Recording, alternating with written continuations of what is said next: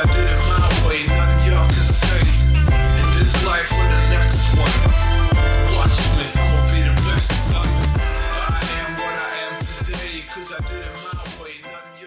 This is Danny Brown. You're listening to The Deal. And this week's interview, we have a really, really special opportunity uh, to talk to Darrell M. Blocker. He is a retired high, high level CIA operative, clandestine operations, head of uh, many CIA divisions, including anti terrorism, Africa, Middle East. He's recently retired and was just honored with the Distinguished Career Intelligence Medal uh, on August 28th. He's an incredibly interesting guy, extremely smart, extremely humble, unassuming. Uh, he was chief of station, chief of the African division, deputy director of counterterrorism, and just at the highest levels of CIA. So, as an American and as a free Western world citizen, this is just such a rare opportunity. Out of respect for Darrell and CIA, some of the stuff can't be talked about. You will notice that some things are edited out uh, or blocked out in this episode uh, for obvious reasons. So, anyway, enjoy it, sit back, and take it all in. School is in session. You know what it is. This one goes out to my people. Yeah. Listen. I am what I am today, cause I did it my way. Central Intelligence Agency. Wikipedia says the Central Intelligence Ag- Agency is a civilian foreign intelligence service of the federal government of the United States, tasked with gathering, processing, and analyzing national security information from around the world, primarily through the use of human intelligence. Is that accurate, Darrell? That is accurate. Um, it, I don't understand why it's a mystery to people that the CIA is a clandestine service, that we're not out in the news, that we're not talking about who we are and what we're doing. It's classified. It's one of those things that if you don't need to know this information, there's a reason why you don't need to know this information. And people see that as you're hiding something. We are hiding something. Right. We're hiding we're hiding our capabilities because guess what? If the CIA goes away, the rest of the world has intelligence services. They don't go away. We're already at a market disadvantage. Yeah. The intelligence community, um, as imperfect as it is, is keeping our nation safe. Sure is. Well, let's stop before we go further because we have a very remarkable human being here today, Darrell Blocker. Great guy, good friend, and thank you for coming and blessing us here Thanks for today. me, Danny. I just want to read a few things from his storied career. Darrell has uh, just retired recently, a long storied career at the, the CIA. Uh, let me read a few things just so you guys have an idea of who we're speaking to. He was a member of the CIA's clandestine service, the Directorate of Operations, including nine years with the Senior Intelligence Service ranks. He's been a military veteran with 22 years living and working abroad in Asia, Africa, Europe, South Asia for the CIA and the Air Force. Some of his titles just over the last decade include Chief of Station, Chief of Africa Division, Deputy, Deputy Director of Counterterrorism Center, Chief of CIA's iconic operational training facility. And that's just some of the stuff you've done in the last 10 years. But we're going to get into a lot of this. But welcome to the deal with Danny Brown and thank you. And I think to get started, why don't you just tell us a little bit about what is the CIA? Uh, maybe compared to what is the FBI, so people can just get a better understanding of the what is the whole the world of intelligence and the world of military just so we can break down the big pillars and where the CIA stands in that and what they focus on Right. and then we could talk a little bit farther back about where you grew up and how you actually got to the CIA but let's start with more of a broad education for all of us that don't know much about the military or the CIA or the FBI what they all are how they work together or don't work together Right. just a breakdown So, to understand who we are today, I think I should take you back to our roots. December 7th, 1941, Pearl Harbor. The response to that resulted in the creation of an organization called the Office of Strategic Services. Uh, William J. Donovan, who was our first director, was a World War One veteran, uh, Congressional Medal of, of Honor winner, and at the time a Wall Street lawyer. When Franklin Delano Roosevelt basically said, "You know what? This can never happen again," meaning Pearl Harbor. Yeah. So between 1942 and 1945, the OSS had um, had a training facility that was referred to as the farm, and British SAS or MI6, which is their, uh, I guess, their CIA equivalent, helped the United States stand up the first civilian intelligence service. In 1945, when the war ended, that was all the military elements that created the OSS went back to the Army, and the Army Air Force became the United States Air Force between 1945 and 1947, they were still trying to figure it out. And they're like, listen, this is an intelligence service and it did good work. And let's see if we can keep it around. The National Security Act of 1947 created the CIA, the National Security Council, the NRO, and the, um, uh, the United States Air Force. So between 1947, that's the roots, the beginning of of CIA between 1945 and 47. It was called the Central Intelligence Group. Anyway, I just needed to kind of set the stage That's for that. where it started. Right. And in agreement with other institutions within the Defense Department and at the time um, uh, State Department came this group known as, as CIA. Between 1947 and probably when I joined in 1990, you know, the CIA doesn't have the best of reputation for people who don't serve and work at CIA because we don't talk about who we are, about what we do. Right. And we just need to get the job done. We do it behind the scenes, we do it quietly, but every single every single treaty that you've ever seen negotiated, the CIA was somewhere in the mix. Every um, political leader around the world understands that the CIA is there and they have their own intelligence services. So we're not the boogeyman. We're not perfect. Uh, we're just folks out there trying to stop the worst of things from happening, and that's that's what I did. Yep. Now, the CIA has five directorates. Up until about three years ago, there were only four, but Director John Brennan, former director, created a cent, uh, directorate of uh, a cyber, basically cyber, just to Yeah. come up to today's standards. But those five directorates are operations, science and technology, sub, uh, uh, support, intelligence, and now the cyber. So the cyber one was cleaved out of the existing uh, science and technology, the CIA's Q branch, and the Directorate of Operations. Now, the Directorate of Operations, my home component, is the one that movies and books and TV shows are based on. That's the James Bond. That's the James stuff. Bonds. That's the Jason Bournes. Bournes, yeah. That's the Homelands, and fine entertainment. I love the entertainment, but not at all anywhere close to being accurate about who we do. So, CIA. How about that? CIA Hollywood isn't realistic. I know, sh- shocking, shocking. I know. So, they call us CIA operatives. That's a term that I'm not used to or comfortable with, but it's one that translates to folks outside of our business. Yeah. I am not a spy.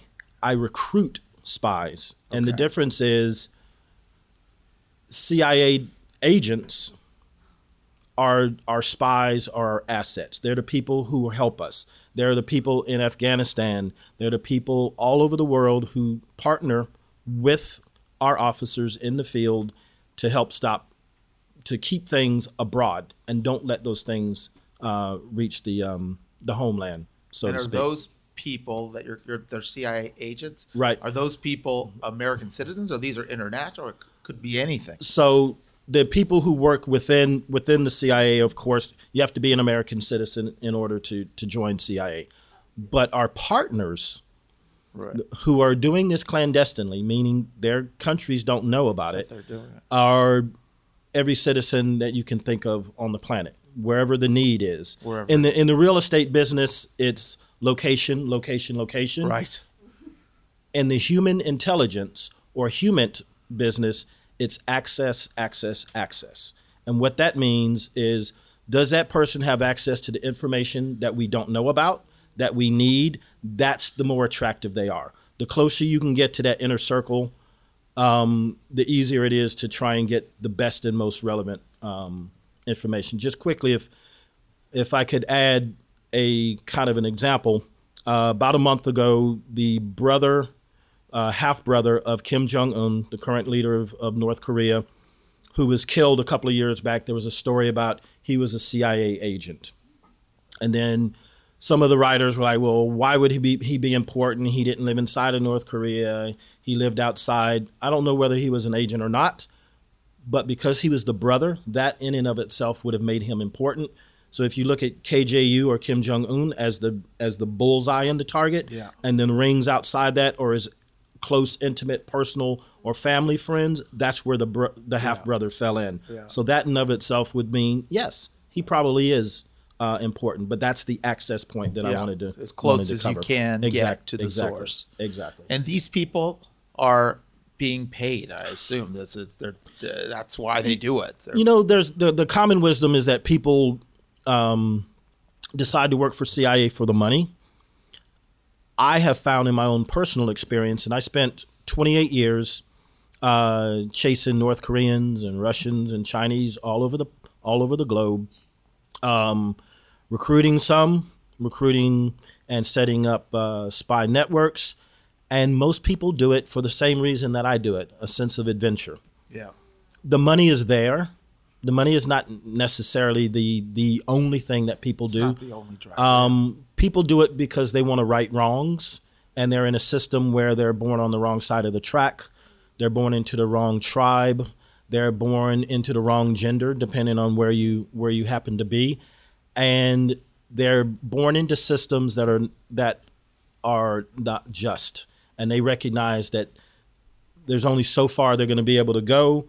They don't agree with maybe the way that their government is doing some mm-hmm. things, and we we're trained to find those people. We're trained to look at the vulnerabilities, the motivations. Who within this group of five in this room are going to be that one person most likely to feel sidelined, marginalized, or willing to, hmm, maybe I will entertain and accept this guy's uh, invitation to dinner. I want to see where he's going with this. yes. And the and the targeting process isn't. Of course, it can't happen as quickly as it does in the movies.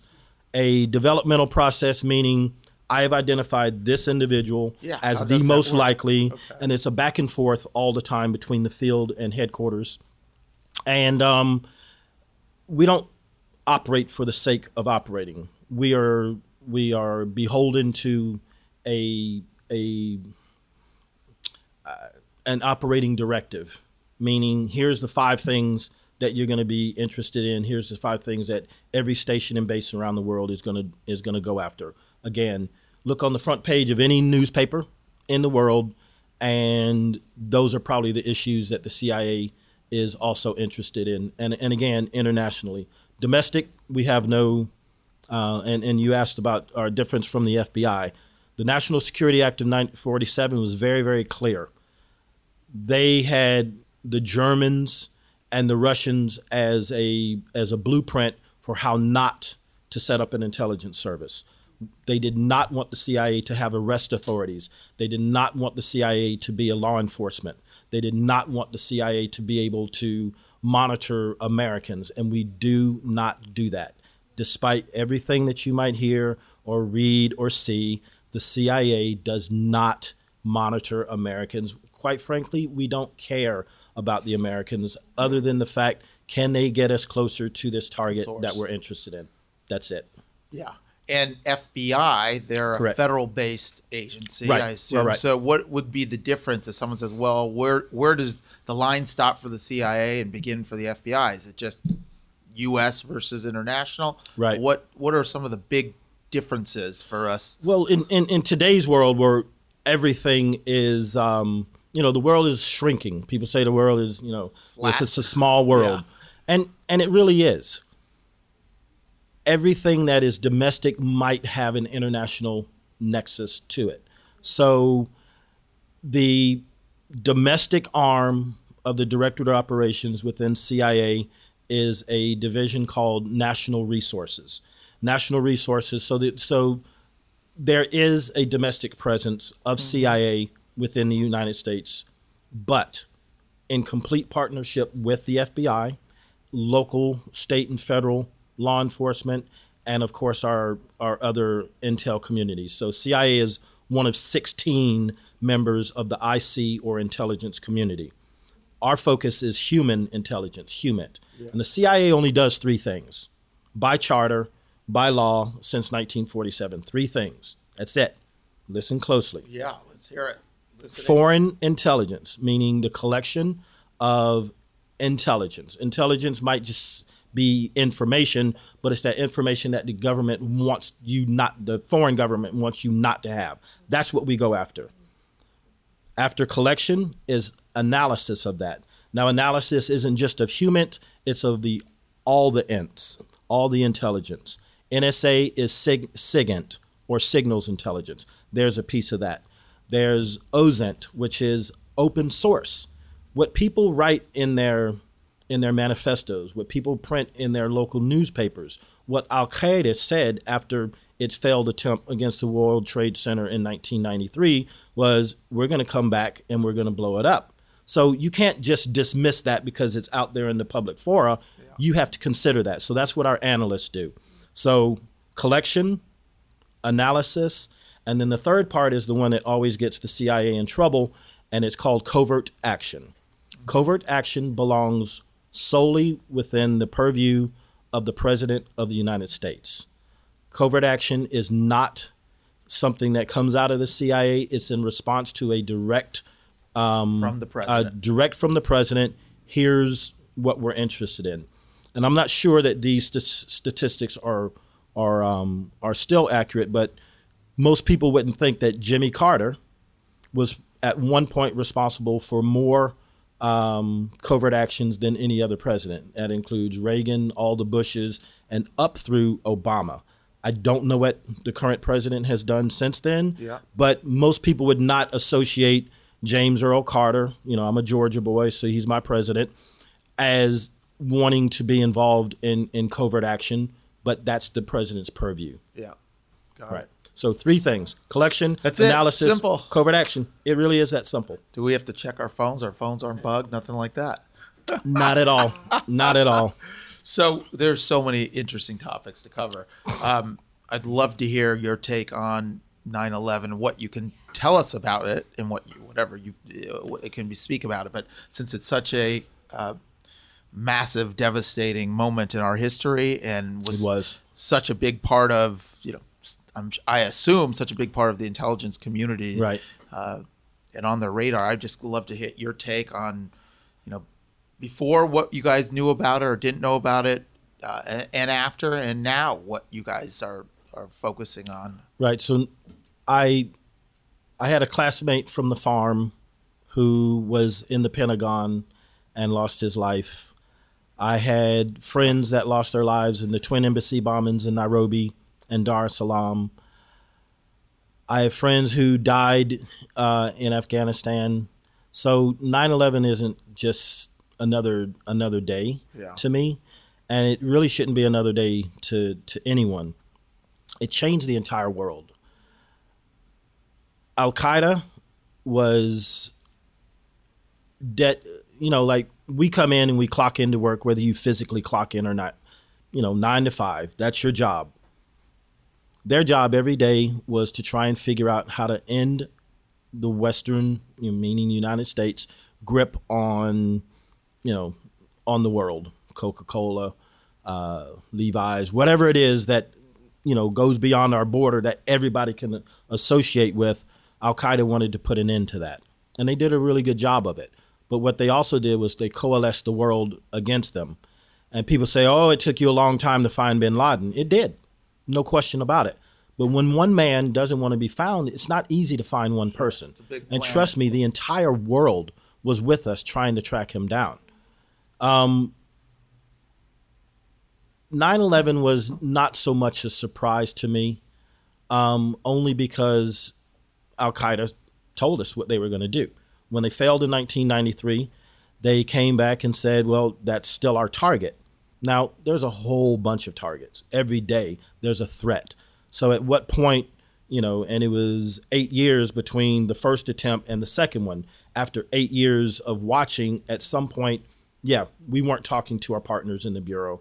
And all that, you know, we can get into all that, but I think that's sometimes looking at it the wrong way.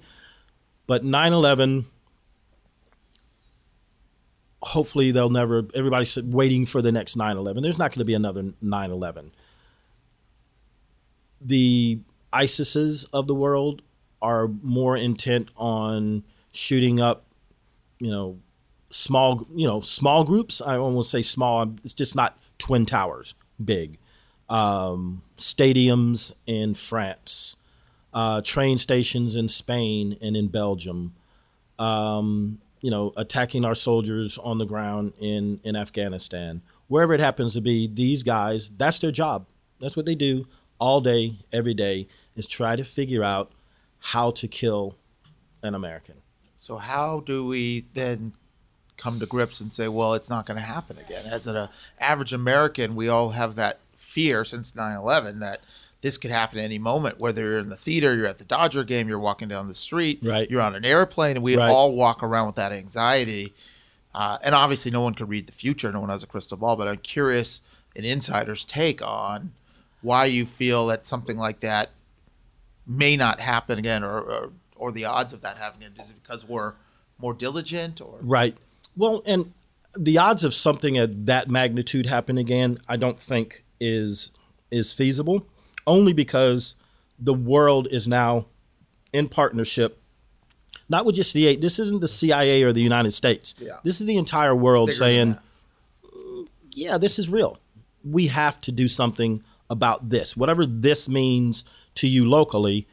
Um, and the what I'd like to do is kind of turn that back on you and look at the underwear bomber and the shoe bomber.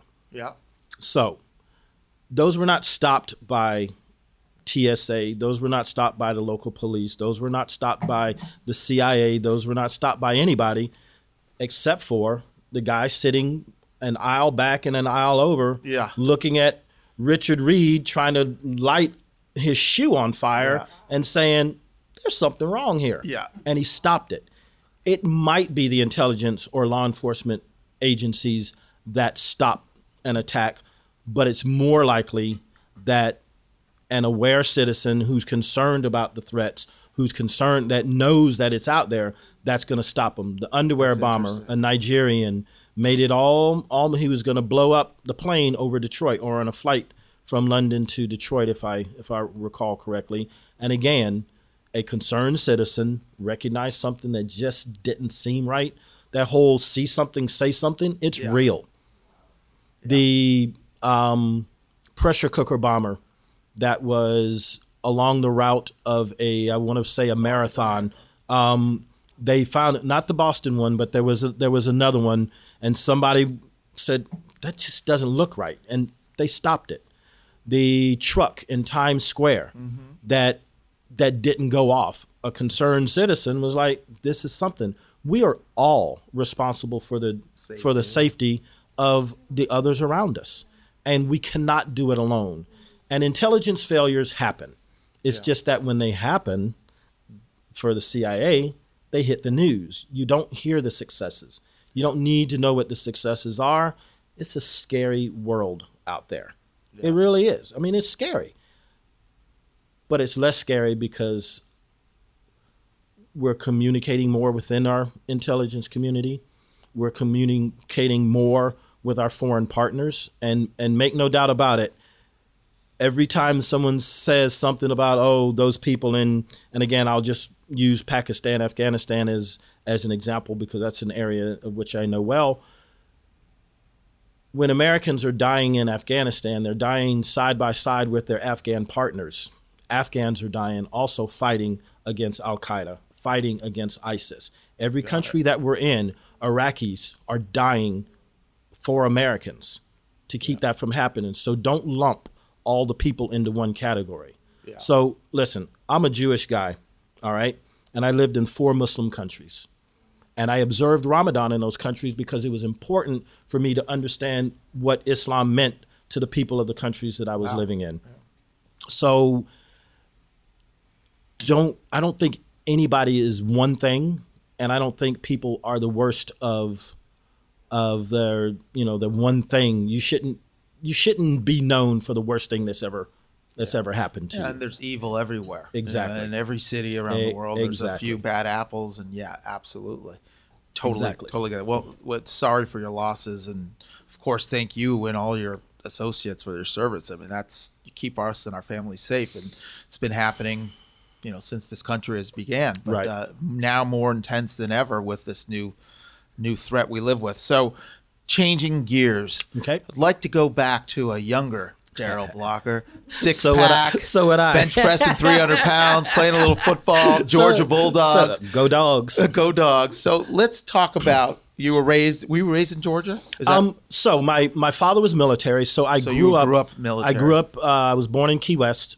Grew up in the heel of the boot, Italy, Okinawa, Japan, and then moved to Texas when I was a military nine. brat jumping Right. around Yep. Um, internationally and domestically. Yep. Uh, two sisters and a brother, and the six of us, with, well, the four of us with our parents, um, moved around every couple of years. So the seven of my first nine years on the planet, I lived outside the United States, and I think I got that travel bug. I got that that sense of there's another world out there. There's another world out there that I'm really, really interested in.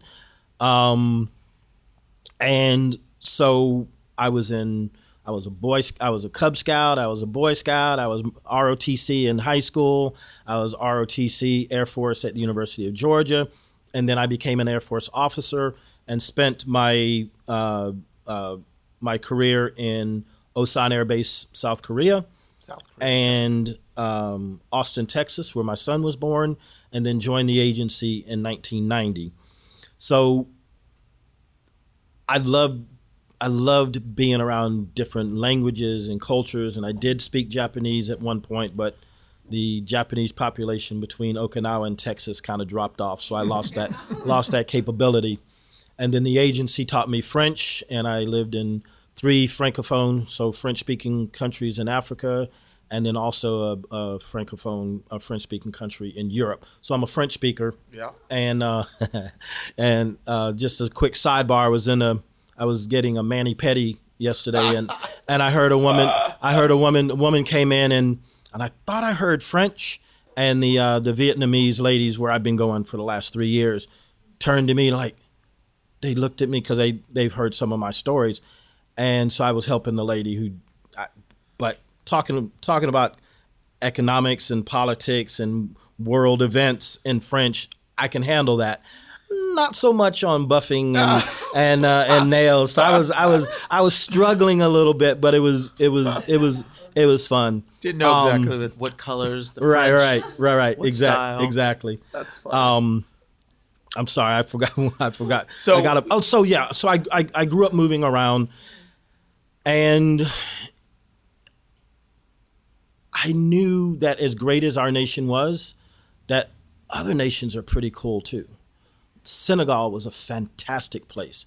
Industrious, hardworking people, um, smart, um, innovative, and probably one of my favorite favorite postings.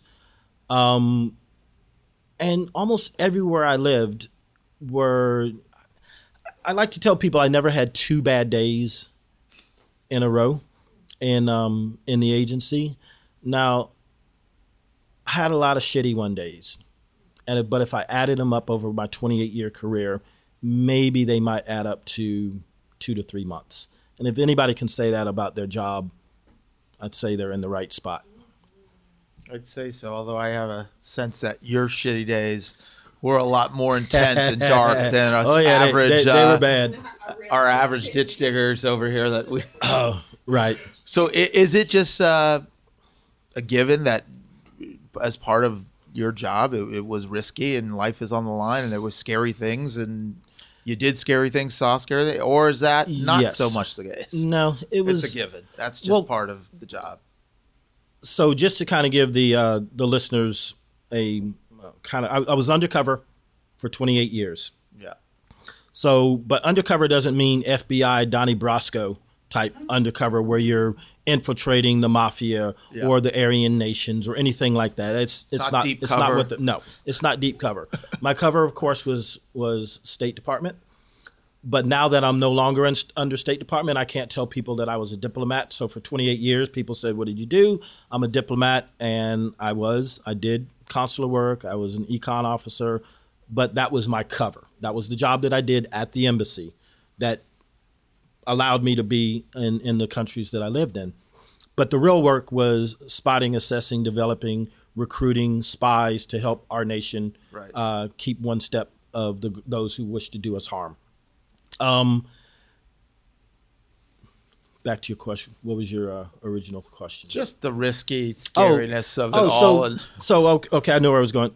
I I came out from undercover when I re- retired in October of 2018 or 2000 yeah 2018 yeah. last year last fall, and what that meant was I went from never being able to say CIA to only being able to say that I'm CIA, and there's agreement between State Department. It goes back many many years not that important, but it's Stasius seventy uh, Stas- Stasius seventy seven State CIA Memorandum of Agreement, and that's the base the basis of it. Anyway,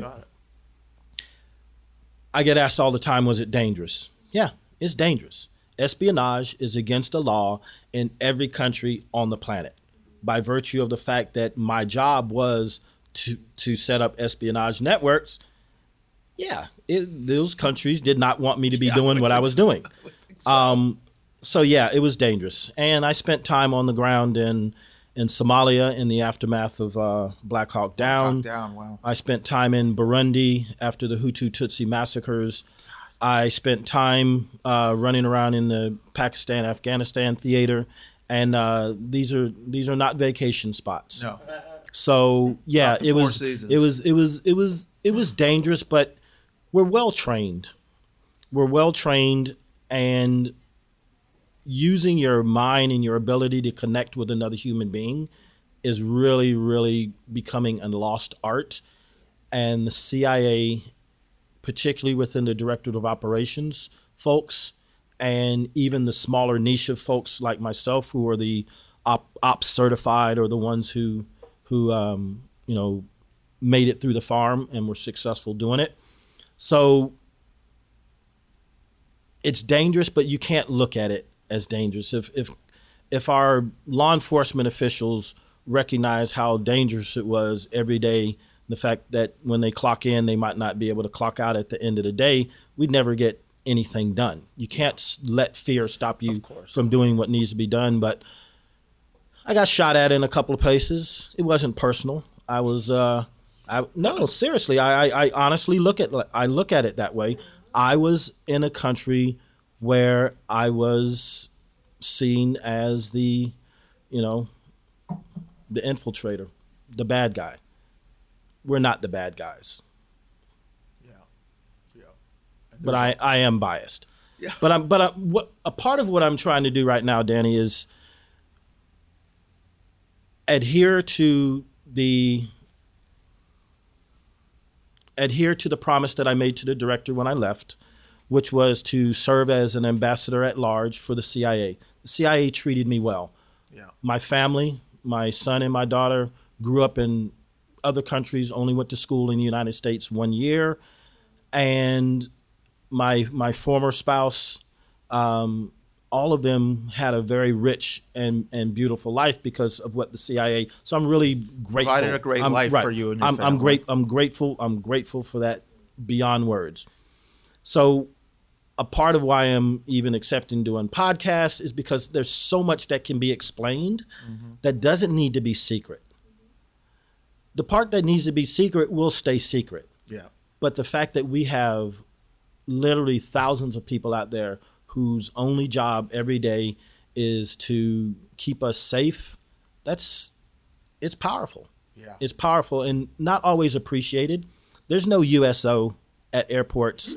Uh, there's no one from the agency who's ever got a first class seat because they weren't in uniform. You know, that happens to police. That happens to the military. And that's fine. We don't want um, to be known.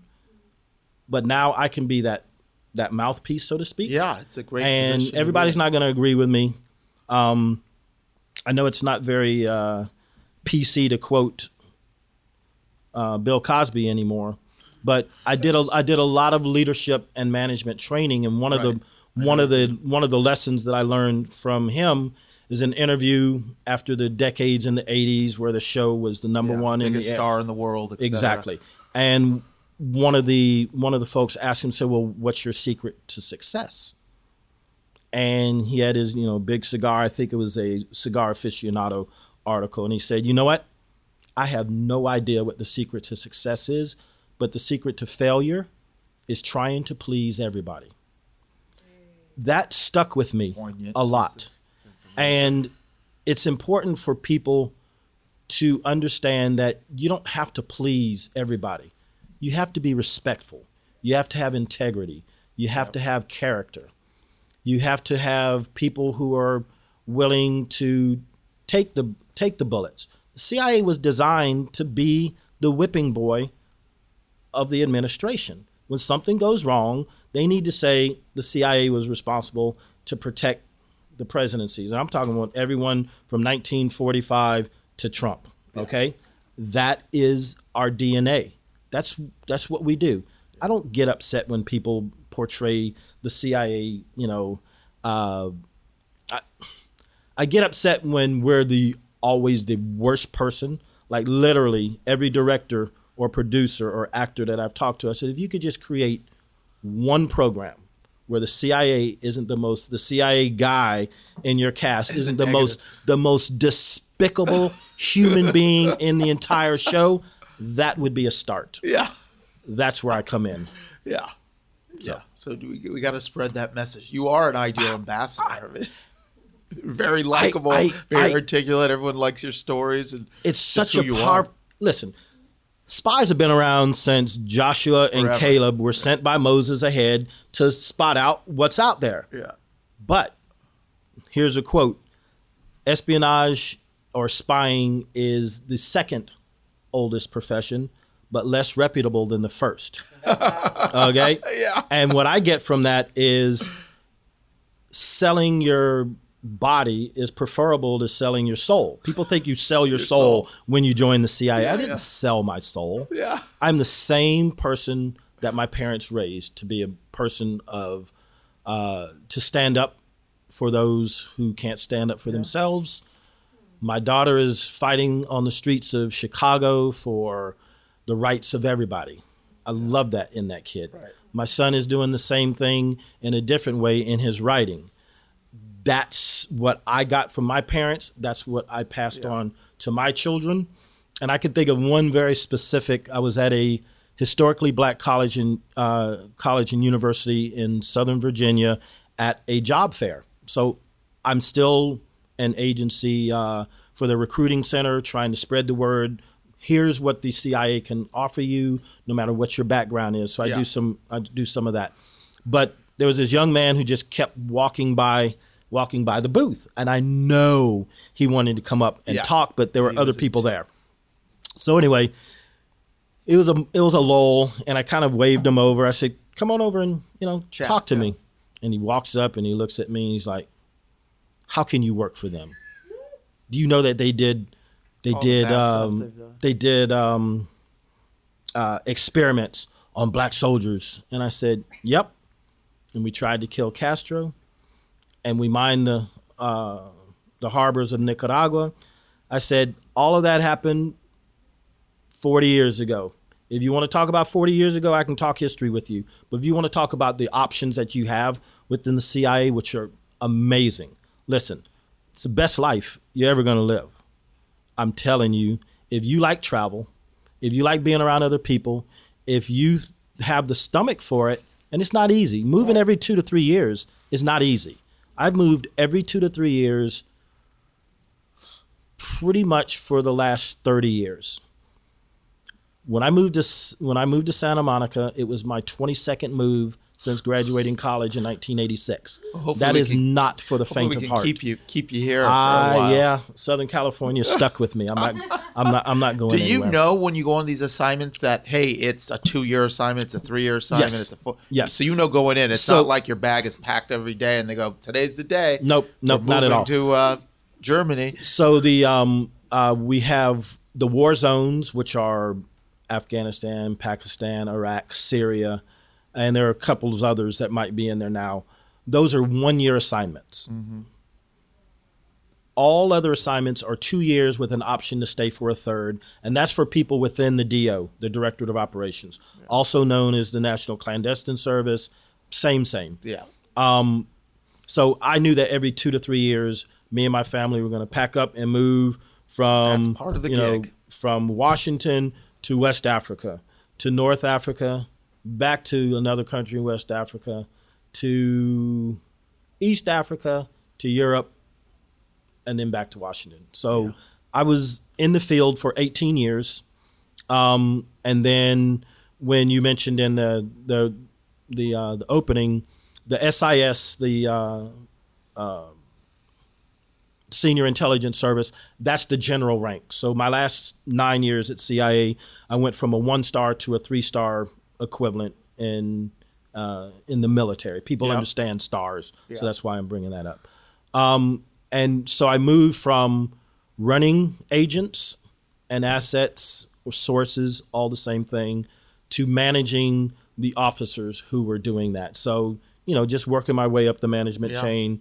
And Chief of Africa Division, of course, was that was my crowning that was my crowning moment because I grew up in Africa Division. Got it. So just to step back, graduated from graduated from college, went in the Air Force, and I talked about Yeah. Korea, Texas, and then moving to moving to uh, Northern Virginia in 1990 with a four month old screaming all the way from Austin to um, uh, to Fairfax. It was brutal. Um, and then my first three months were on the North Korea desk. So my, my background is North Korea, Iran, and terrorism. If I had to narrow it down to the Yeah. three issues in which in which I'm, you know, subject matter expert is a term that the kind of the outside world. I don't consider myself an expert in anything. I'm probably close to an expert in in human behavior and human motivations, which goes back to my uh, decision to you know to follow uh, psychology as a um, as an undergraduate, and then the practical application of of uh, kind of like motivating. I sold the American dream. It's pretty easy to sell the American dream. That's what I sold. I was a salesman. Um, but that sale, you know, that sales pitch was what we call an operational pitch. Will you, you know, Mr. North Korean, Chinese, or Russian, come work for me? Now, there's a whole bunch of things that go into uh, getting to that moment. But it's like you would never ask someone to marry you if you aren't pretty sure they're going to say yeah. Yeah. Um, Same thing for delivering a, a recruitment pitch. And you've already- you have already aligned, you've already figured out that this is somebody that I can trust. And there's constant vetting. It's not like you say yes today and we're going to trust you henceforth, now, and forevermore. Trust but verify is always one of those things. Um, Have you ever had a situation where s- that relationship went bad? Between Oh, oh yeah. I mean, relationships go every. What is it? What is it? 50-50 on weddings. Um, I would I would say that How the is it pe- on, uh, I would I would CIA say that the? I would say that uh, the relationship I would say that the relationship between a CIA operative and the sources that they're running are far greater than 50-50, but only because there's something about clandestinity. There's something about secrets. There's something about two people working together for a common cause that is uh, is powerful. Whether you're you know in a foxhole next to somebody else, or you've gone through training, or you've gone through grad school, or you've gone through medical school, whatever it happens to be, that brings people that brings people together, and the assets that are that are helping us around the world are amazing people. And only recently, everybody knows about the the stars on the wall at CIA headquarters. but there's also a very a very small um, homage to those Iraqi, Syrians, Cubans, whoever they happen to be over the years that may have worked for us and died in the line of duty for our country. Also have a little monument monument there. So every time you think that a country might be bad, it's not the country. There are individuals within that Goes country that are that bad are there. apples. Exactly. There's a lot of good people that are putting Did I answer your question? So yeah, think so. Yeah, yeah. I'll I'll give a. I'll see if I can give a. Now, while I'm able to talk, not not undercover anymore. There's Yeah. of course things that I did that I can't get into specifics, but there was this one one gentleman that uh, I knew was going to be a problem, um, but because of his language and because of his access, we needed him, and this was the only the only person that I wanted to stop meeting with him, and headquarters overruled me and said, "Thou shalt, you know, continue." Um, I was able to control this guy because I was the one that recruited him. I was the one that knew how he thought.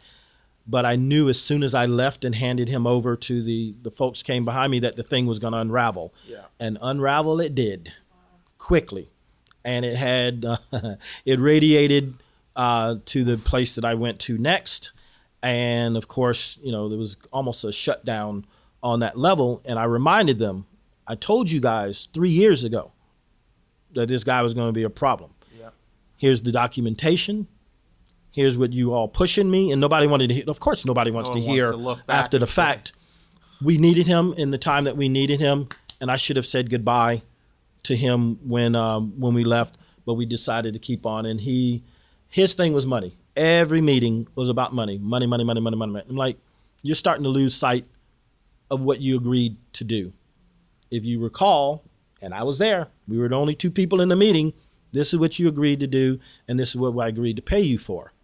And he just kept deviating from that. Money, more money. And yeah, money and more money. He is one of those guys. that had Retrading to is do what we call that in real estate. Re what? Retrading the deal. retra- Retrading retrading the deal. Oh yeah, but you he have wanted a deal. It's solid. but he wanted to retrade the deal every meeting, and it Yeah, just got well, old. I was yeah, like, you know you got a okay, problem. Right, exactly. When this guy leaves, Right.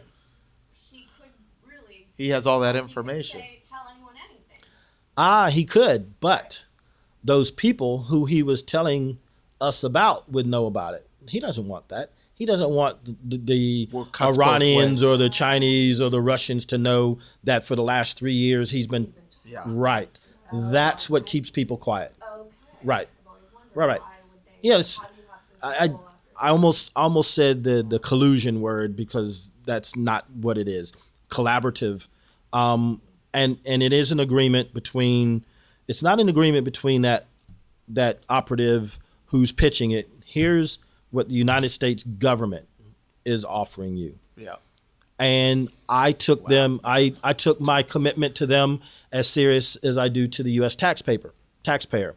People over the years, over my 28 years, would ask me when they'd see me in airports around. Oh, so who do you work for? And my first question to be to them would be, "Do you pay your taxes?" And they'd look at me askance and say, "Are you at the IRS?" No, no, no, no. If you're a U.S. taxpayer, I work for you. That's who I work for. I don't work for the administration. I don't even work for, and of course, I never said director CIA at the time. I would always know who the Secretary of State would happen to be, live in my cover. That's who I work for. I worked for the American taxpayer. That's who pays my salary. That's who pays my bill. And I'm telling you, that's the mentality of 90 plus percent of the people that I ever was engaged with um, within CIA or within the intelligence community writ large. Yeah. So what I've heard you say, and you've told me this before, Right. The misperceptions, the TV, Right. you know, depictions, but overall, for Right. someone who was at an elite level, you're, you don't like to use that word, Right. I know, It's but it's someone right. who's been in your whole life, your whole You career. You can say elite. Okay. I, I, you So- can you can say it. I just you don't like say to say it, but Right, we're right, sitting right, with right. an elite of the elite of the elite Right. in a small sector of people that can do what you do. And Right. your view is a realistic portrayal and a realistic view. You've lived it, but your view is that a good majority of the people, if not all, there's never all, but a good Right. majority of the people you worked with in intelligence agency were good people with great values that Yes. just you know wanted to do what everyone wanted, wanted to have a good life for their family and wanted to protect our freedoms. And, Right, and right. The depiction of it, there's these evil guys that are trying to control the world and pull the pull No. the strings. It, it's just that's just BS, and that's not what it really is. at all. And if I can finish the story of the young man who said, "Oh, how do how can you work for these guys?" Yeah. I said, "Well, uh, then oh, then his last question I said was, so what's the one thing that you're looking for in terms of applicants to the CIA?" I said, "That's easy, integrity." And li- I mean, literally the whoop, you know, the shaking of the head. It's like, but don't you guys lie, cheat, and steal? And I said, yes, but never to each other and never against U.S. interest, ever. And I don't think he, I don't think he processed Yeah. that. His head blew So- up at that point. He couldn't handle that. Listen, character, integrity, accountability are things that are the literally the driving force behind everyone at CIA. You can't have someone who is out. Listen, they put us out in places where the military doesn't go. We're in places that only thing you have are your wits and your training. Almost never do you hear about anybody going rogue, Rogue. like you know. Um, I'm, I'm, the- the I'm consult I'm consulting on um, uh, an MGM Skydance uh, show right now. Second season of Condor is coming up, and based on the book, The Six Days of the Condor, on the uh, the early '70s uh, Redford movie, Three Days of the Condor. But rogue agents are are everywhere. So, oh, how how can you be a part of that? I said that's entertainment. I love entertainment. I met the cast and crew of Homeland at CIA headquarters Yeah. in I don't know uh, early uh, t- early 20, 2014, and um, the uh, the DDO, the deputy director of operations at the time, who's had been a friend and remains a friend, came to me said, "Darrell, I I need you to do me a favor." I said, "It's not a favor, boss. I work for you. What do you want?" He said, "I need you to uh, meet with the cast and crew of uh, of Homeland." I was like, "Oh, come on! I don't." I said, "Honestly," he's like, "Yes, I'm asking." I'm like, "Yes, sir." You know, salute and and did it. But I arrived to the to the meeting late. They were in town to I think they was the opening of season three. Brody, um, what it was Brody's last last season. If you haven't hit it, I'm not going to do any spoilers. But um, I walk into the room, and of course the Israeli creators, the British star Brody, and other foreign nationals on the seventh floor at CIA headquarters. And the question was, when I was walking in the door, was how is the CIA different than it was when you joined? And so they said, well, we need someone from the DO, the Director of Operations, to answer it. And literally every eye in the room turned to me. sure. And I'm apologizing for walking in late, not realizing that the question had been posed. And I said, this is an easy one. The fact that I'm sitting here at CIA headquarters talking to the cast and crew of a TV show about CIA, mm, that would have never happened in 1990. So of course people start laughing, and I said, but on a on a on a more poignant note, there was not an example of a division chief, and within the CIA, the the division chief within the operational side of the house is the pentultimate. That's that's the job you want.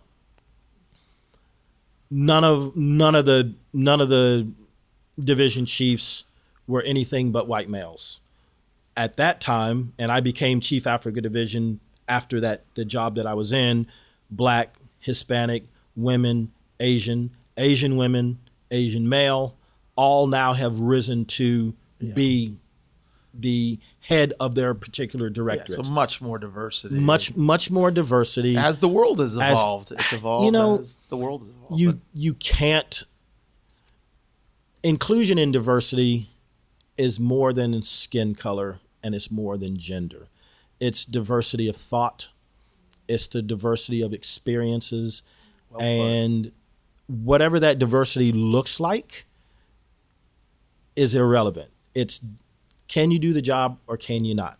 So i was a part of the DO's women's council. I was one of the few male members and the DO's uh, black executive board. And I consulted with the Asian Pacific American Council, all these agency resource groups. But my message didn't change, and I was an ally for our, our internal um, uh, gay and lesbian uh, groups. My message didn't change to any of them. I don't really care what your proclivities are, what your what you what you do. Can you do the job or can you not? That's it. That's all we care about. And there is a lot more thinking like that now. Yes, there's still um, you know, mostly men running it, but mostly men are are joining.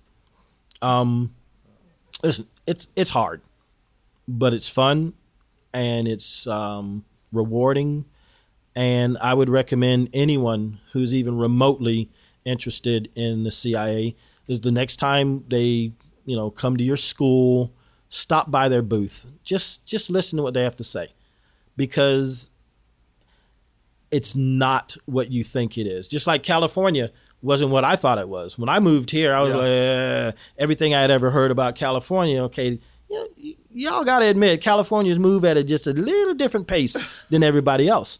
And moving here was, moving here for me was no different than moving to Morocco or Uganda or Pakistan. It was a completely different culture Yeah. to me but the shock. people here was so open and engaging and friendly that I was like walking around shaking my head like this is not what I expected. And so I'm just asking people to Be open minded. to be open minded, Yeah. to understand that the CIA is not even a little bit interested in tracking in what you are doing as an American citizen. A, because it's against the law, and B, because why are we interested in Americans when everything we have to do has to do with international uh, international affairs? So who is bugging our stuff? Uh, Apple, Apple, um, Google, uh, Google, Facebook. um, every so every no, no part of the government. no. I, I know I know that I know I know theories. every Sarah. everybody wants to think that that there's um being watched that by, uh, that they're being watched. You are being watched. If you got a if you have a phone that's connected to the internet, you're being watched, but you ain't being watched by your government. and that's by your service. That to me is scary. yeah. You know. So if you were coming out of college now, I asked you this off Mm-hmm. off camera, but if you were coming off college, knowing what you know now with your life experience in the CIA, would you still be excited to join and start a career at the CIA? I would. When I when I joined, I read everything negative. I, I only wanted to read about the things that the agency really didn't want out there, but was out there at the time. Yeah. And once I read what I read and felt that if I can live with this, then I can I can I can do this. And I can tell you I was never ever asked to do anything that was against my moral my moral compass, my upbringing or anything. Um and that's you would just never believe that if if you base everything you know about the CIA on books, movies and TV shows Yeah, that you've seen. Can you speak about we talked about 9/11, but other events like Benghazi, thing that is that something that you, what's your take on what happened or are you uh, allowed to even I- talk about it? You listen, this Yeah, was the I- movie good? Well, I mean, if if you if you think about the CIA guy as he was uh, depicted in that movie as being um, a bumbling idiot, then listen, we don't send you don't send people out in front of bullets who are bumbling idiots. Okay, Yeah. you're only going to send your best people. I know the guy who was out there. I know the role. I know the person. I mean, it's probably a compilation of of of, of multiple folks the problem that I have with that story is it's told through the eyes of guys who know nothing about the CIA. Now they're out there supporting the CIA, they're out there protecting it, but in terms of how we execute what we do, that's not what they do. These guys are former SEALs and Delta and whole bunch, and God bless them. And I've worked with them all over the planet. But their story was slanted and their story was absolutely didn't take into the fact that even if the United States had put every cent and made made Benghazi their top priority, that's not how our government works. It would have taken a year and a half to get that building built to the the standard at, at a minimum, probably more like three to five years. It's not that easy Yeah. and it's not easy to build something secure inside of a war zone, which is what Libya was at the time. Yeah. And yeah, I, I, I didn't know Ambassador Christopher. I know people who served with him uh, in in in other countries, and he paid a heavy price. He paid a heavy price, no question. The heaviest. How, how much does your job change when a different president is in? Not at all.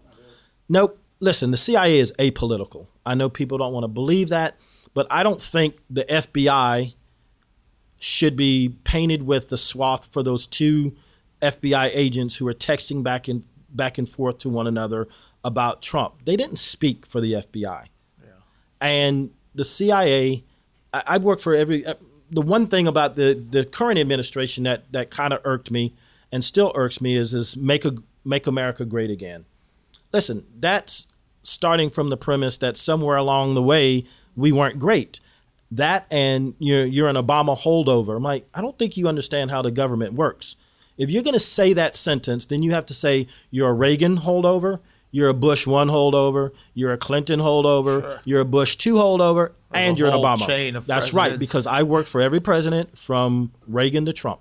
Okay, you can't just say you're one. only this. I'm not only this. I don't care who's in. We don't really care whether it's Republican or a Democrat in the seat. Our job doesn't change at all. Our job is to keep this place as safe as we can keep it from the enemies that are out there, and they are vast, and they're coming after us every single day, all day long. That's it. That's what we do. That's it. That's it. That's it. That's scary. but it but it's so I'm on the General Mattis side of that. People ask me, "Oh, you know what keeps you up at night?" I'm like, uh, nothing. I keep people up at night in other places. Yeah. wondering about where I am, wondering about what I'm going to do next. Yeah. That's right. Yeah, I can say that. And and yeah, it was. Well, it's, you heard it know, here it's not first. well. You know that. Yeah, that's that sounds a little bold. No, but the I know bottom but the bottom line true. is, I'm telling you that people know that the CIA is out there, and you never know who's actually working for us and helping us and Yeah. supporting Thank us. Thank God they're out there Right. keeping us safe. So, FBI, CIA, I never had a bad relationship with anyone in the bureau. That was how I was raised to be kind, to be nice. You catch more flies with honey than vinegar, all Yeah. those, you know, idioms that you can think of. But I can tell you that every day CIA and FBI is talking. Every day CIA and NSA is talking. Every day CIA is talking to someone on the hill, making sure that they're aware of who we are and what we're doing and how we're going about and doing it. Yeah. So this whole thing about we're hiding things from people, we're not hiding things from people. It is classified and it's a secret, and it's a secret for a reason. Once the enemy knows how we're going about gathering the information that we're gathering, that goes away. It's not a secret anymore. It's not We a secret know. anymore.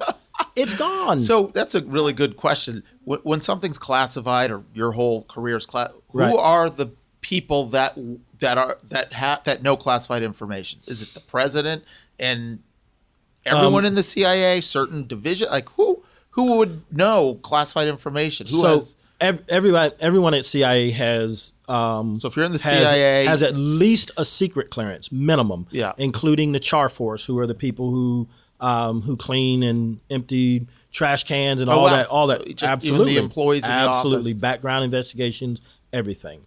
Um, but do they have access to information? Because we operate under what we call the need to know, know, principle.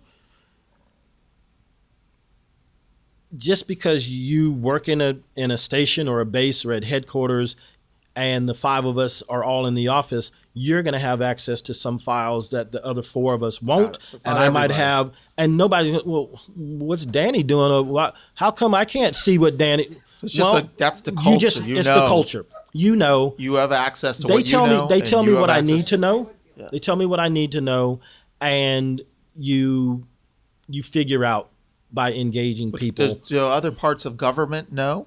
I mean, the president. or Yes. certain, So the you know the the three core missions, the analytical side of the house, they prepare uh, documents that are being sent out to all the secretary level. Um, so that's who uh, has access. Yes, those are the ones who have Secretary access. level. Correct. So not everybody at Treasury is going to have access to what CIA is saying, but the top people who need to know to make the decisions about how we're going to engage North Korea on this issue, or Iran on that issue, or Ecuador on you know whatever it happens to be. All those things are out there.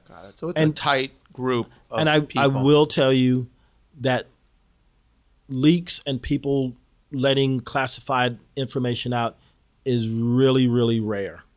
For the number of people who actually have clearances, who know what they're supposed to do with it and what they're not supposed to do with it, it's a very, very small group of people who take it upon themselves. Uh, the Chelsea Mannings of the world, the the Snowdens of the world, Right. um, there's a young woman from my hometown in Augusta, Georgia, who um, faxed some classified NSA documents to a reporter. Few and far between.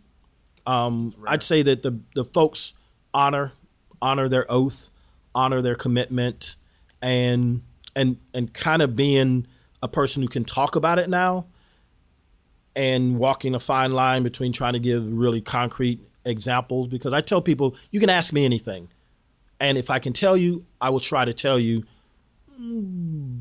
But I it seems like I'm dissembling or it seems like I'm trying to hide something. What I'm doing is making sure that if Washington if Washington is listening to this they're like oh we got Darrell. We got Darrell on this point. Of course. Or that's when you know, and you know, I'm a general, and Yeah. the generals are a little different than you know the folks who are not flag officers. So I have other restrictions that are on me, but Washington is aware. I'm now an ABC News correspondent, um, or contributor, not correspondent, and um, uh, and again, I said I was working with uh, MGM on on a show. I'm also in the process of creating uh, some characters and content with um, with a couple of writers. Uh, we have an angel investor, and hopefully, I'm going to be able to get out some stories that that depict the CIA that I knew Yeah. that go beyond you know the the the the Bourne Bond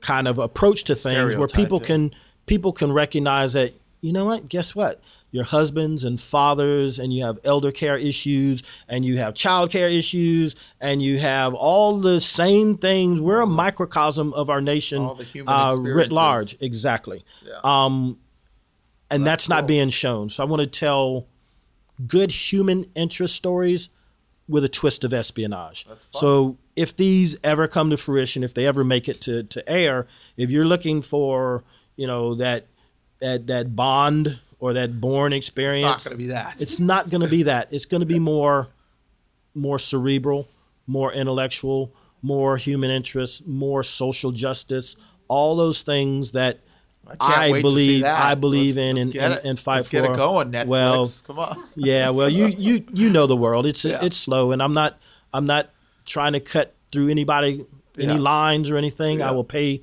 whatever dues I need to pay, but I know that I have stories to tell. That, Absolutely. that God, people, your stories need to that be people told. um, and again, they're not even my stories, and I'm trying to write a book right now.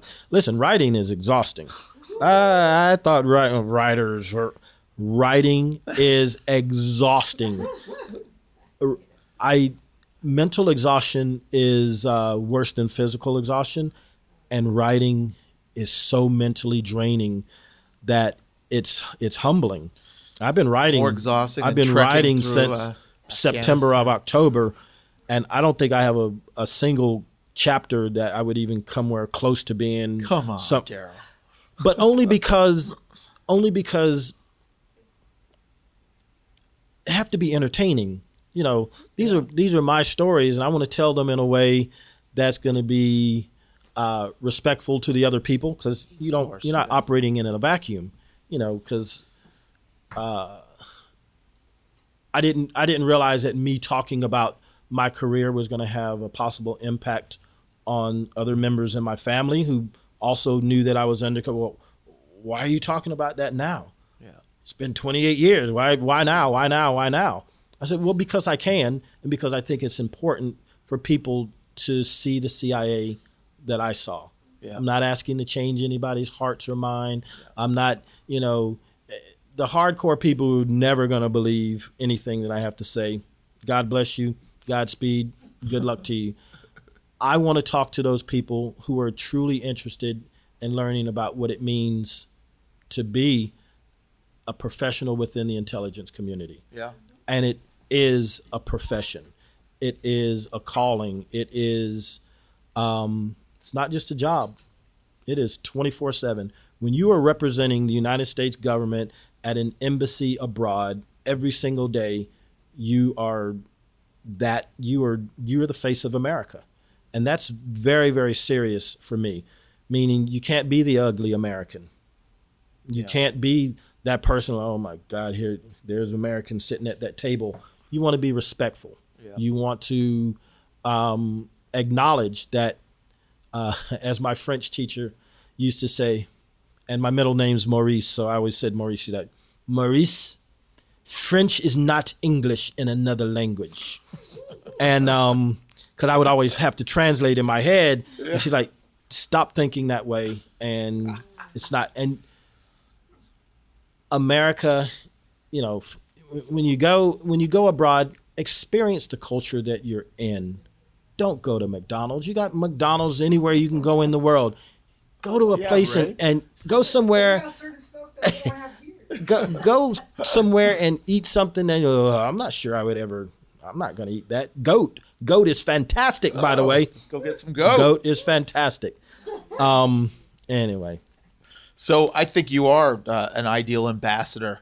For, so I think it's phenomenal that that's something that you're trying to shine light on. I think it's Right. important for intelligence agencies, military. I know I talked to Josh LaBelle about this. Right. To, to shine light Right. on, look, America, this is who's keeping us safe and who's putting Right. their lives on the line. Let's not ignore them. Let's honor them as we should. And I, I think it's fabulous that. I think you're just like the ideal person, And they're just- we're just to go good, out there and- normal and, people. try to educate Right. the rest of us on what what's really going on. So life after CIA for you seems like there's going to be a lot of media, Yes. entertainment, Right. public speaking. It sounds like you're going to be a, a you're, you're a very outgoing social Right. guy. So it seems like you're kind of tailor made for that to be Well, I to I be the face of the brand. Well, thank you, and I appreciate it. And I'm pursuing some of my other passions. Uh, I work with a nonprofit called yeah, tell us a, little bit about that. Nonprofit called Peace for Kids, and the foster system, no matter where you are, it's imperfect. And I believe there are thirty-five thousand children in LA County in the uh, foster care foster system. Um, so, my my daughter, who's a a, uh, a social worker in Chicago, was visiting in December of 2015. He says, "So, Dad, you said when you retired, you were gonna, you know, you were gonna start doing some things. Blah blah blah. What are you doing?" Uh, this was before I retired. Um, but anyway, so I told her about all the things that I had looked up, and I went on for about two or three minutes, and she said, "Oh, so you really haven't done anything yet?" I'm like, "Oh, kiddo." like, so a month later, I was um, I went to the orientation for Peace for Kids, and it was love at first sight. Uh, it's now celebrating, just celebrated 20 years. I was elected to the board uh, in in March, and a part of my reason reasoning for staying in Southern California was that the youth in this program means so much to me that I couldn't be that person who said they were going to be there and then three years later they're gone. I don't have to move every two to three years anymore. Um, and some of these youth are now in college and they've been in the program since they were four years old. They have that rock every Saturday of knowing that if Danny says he's going to be there, he's going to be there. Darrell says he's going to be there, he's going to be there. that's I'm so not going to be that guy who say, "Yeah, I'm going to be there until you're no longer important to me," and then I'm just gonna I'm gonna flit off. So, um, Peace for Kids is really important to me. Um, I'm I'm I'm working on a number of small projects. I do due diligence for firms out of New York and, and other stuff. But I work for me, and I take the jobs that that I wanna that I wanna take, and I have the luxury of being able to do that. you know, 32 years working for the government. Nobody's getting rich. Not even re- interested in being rich. I just need to be able to look out my apartment and see the ocean waves roll in, and and I'm happy. And of course, the weather here is fantastic. Um, the people that I've met, literally, I would put up at the top of the the best of the folks. You mentioned Josh LaBelle. Love that guy. Great guy. Love his Great wife. family. Love his kids. And he Likewise. has he's adopted me, and I've adopted him. Well, like attracts And- like too. right, You you exactly. attract good Right. people to yourself. I who you I are. certainly hope so.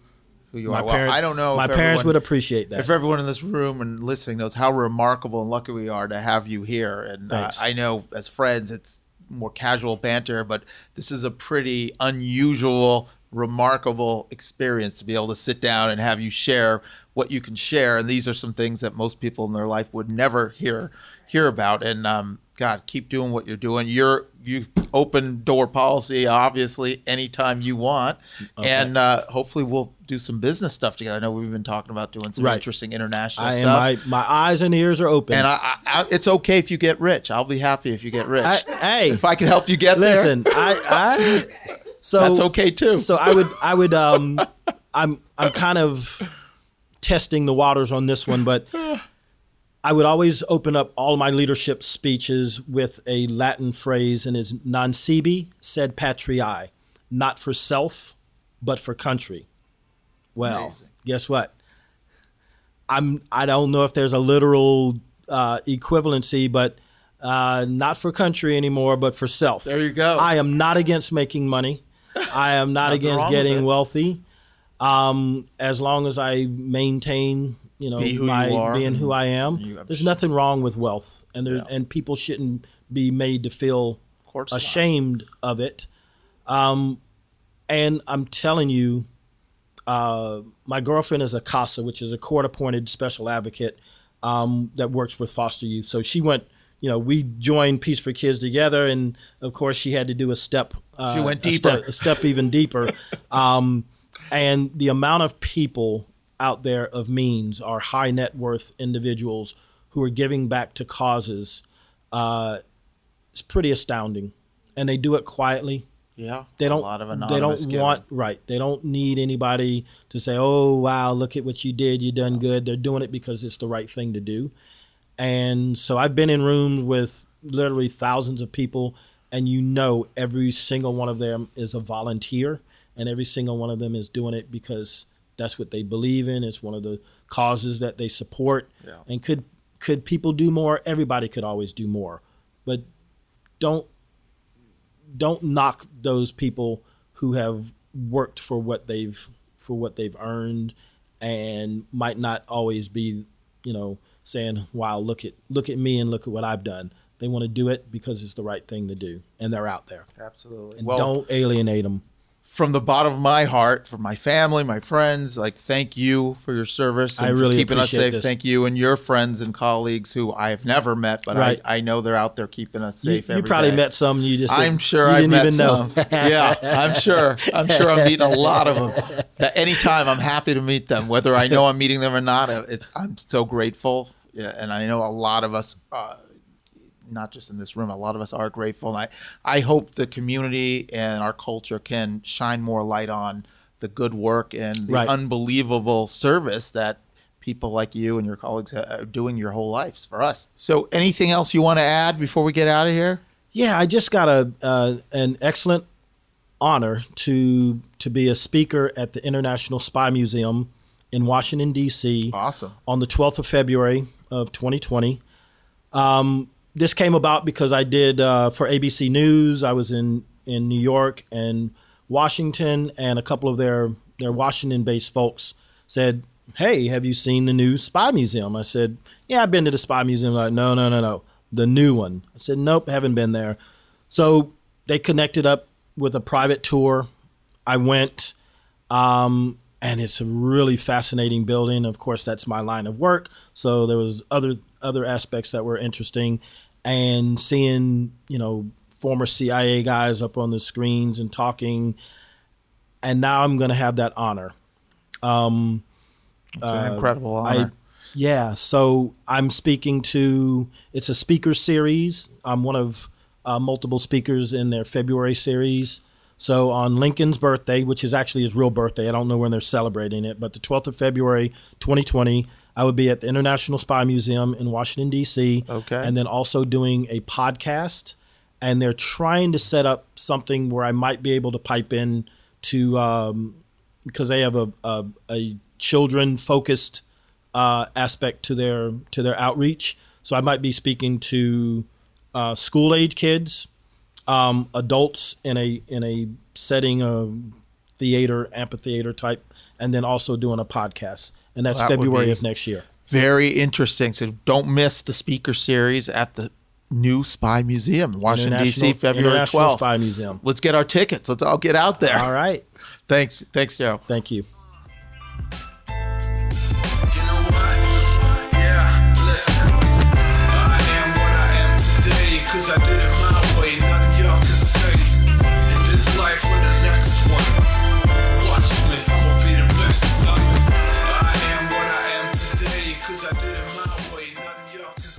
Man, I cannot thank Darrell enough. I mean, that is such an incredible, rare opportunity to sit down with somebody like that who's seen what he's seen, who's done what he's done. I mean, guys, come on.